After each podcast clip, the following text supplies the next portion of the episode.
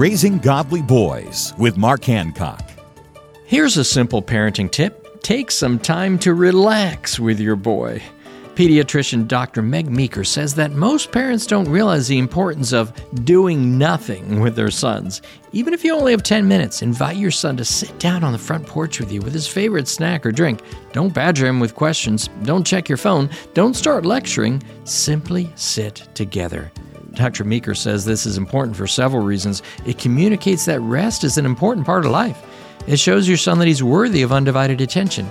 And it also is an excellent way to get your boy to start communicating his thoughts and feelings. All of those benefits, and you get a short break too.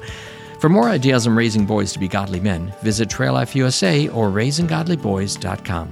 Dig deeper with free resources at raisinggodlyboys.com. raisinggodlyboys.com.